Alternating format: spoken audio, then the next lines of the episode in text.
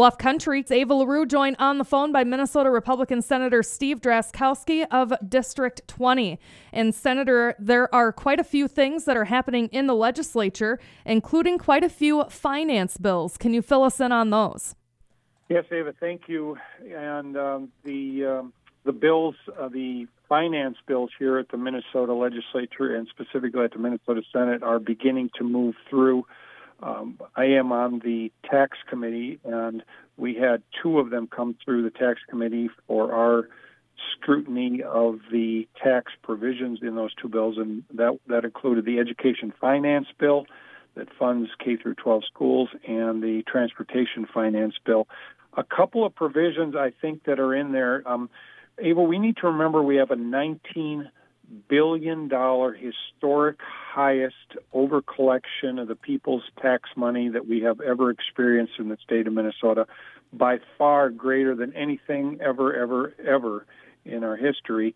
Uh, so we have too much money here um, but um, the uh, majority plans uh, of course to spend it all and it apparently is not enough because in the education finance bill that came before the tax committee, uh, they have an unfunded mandate in there. They what they do is they tell schools that your school has to pay the support staff, the non-teaching staff, uh, to for their time not working during the summer.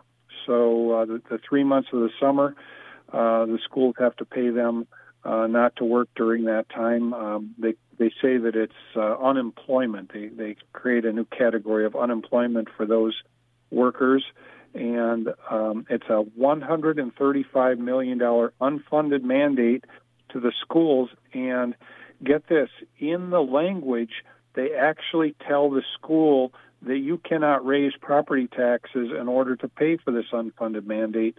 Uh, so, which you know, to those of us that are conservative, it's like, okay, well, that's that's cool because uh, we're not going to raise property taxes on people. But the question for the schools is, how are they supposed to pay for this additional 135 million dollar unfunded mandate?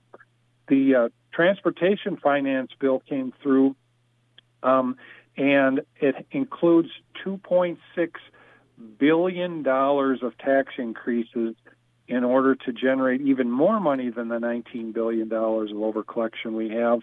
Uh, and that includes tab fee increases on your cars, a metro wide sales tax increase of a half percent, among others. So the question certainly remains um, is there ever enough money for the Democrats in Minnesota to take from people in order to build their huge government? Um, and I did bring up in committee uh, the notion that uh, they seem to want to just fund everything at, at large amounts, and, and that doesn't create priorities. Um, so, um, and then we had on the floor earlier this week, actually yesterday, Ava, the omnibus agriculture bill. So that was that was the first of the omnibus bills that are going to come forward that are that comprise the uh, the state budget, and uh, it passed uh, with bipartisan support. I did not vote for the bill. Uh, there was a, a grain indemnity uh, mandate in there for farmers that uh, took money from them for their grain when they came in in order to create a state insurance uh, pool that is run by the state of Minnesota, uh, supposedly on behalf of the farmers. Um, there's also uh, some other uh, weaknesses in the bill. There were some good things in the bill. It was the um, if if there is one committee that has a chair that is uh, not as radical left uh, as as the others. It is this one. Uh, Senator Putnam, I think, did a great job um, working with both sides of the aisle on this particular bill. This is really the first element of bipartisanship I have seen uh, since the Senate came into session back in January. Well, Senator, I know quite a few bills are also hitting the floor today. Yeah, we are. We're we're going to be seeing the omnibus commerce bill, so that's coming forward with their appropriations, and we'll be briefed on those here shortly before we go to the floor. And I'm reading the bills now. Uh, the omnibus jobs, economic development, and labor uh, appropriations bill, and then lastly, the biggest of them is the omnibus judiciary and public safety appropriations bill. That's going to be a very controversial bill, as I think listeners know. Um, you know, uh, while Republicans are very uh, strong on uh, accountability, the rule of law, and supporting our police. Uh, this bill, run by the Democrats, goes in completely the opposite direction. Actually, lets um, criminals out of prison early, and uh, that's very, very troubling. I'll be voting definitely strong, hard no on this bill. Uh, but if the Democrats are bringing it to the floor, they have the votes to pass it. And like many before them, uh, they're going to they're going to run the train through. And and by the way, the chair of this committee is not um, a bipartisan chair like the last one I talked about. Very very partisan. They do have elements of uh, gun control in the bill.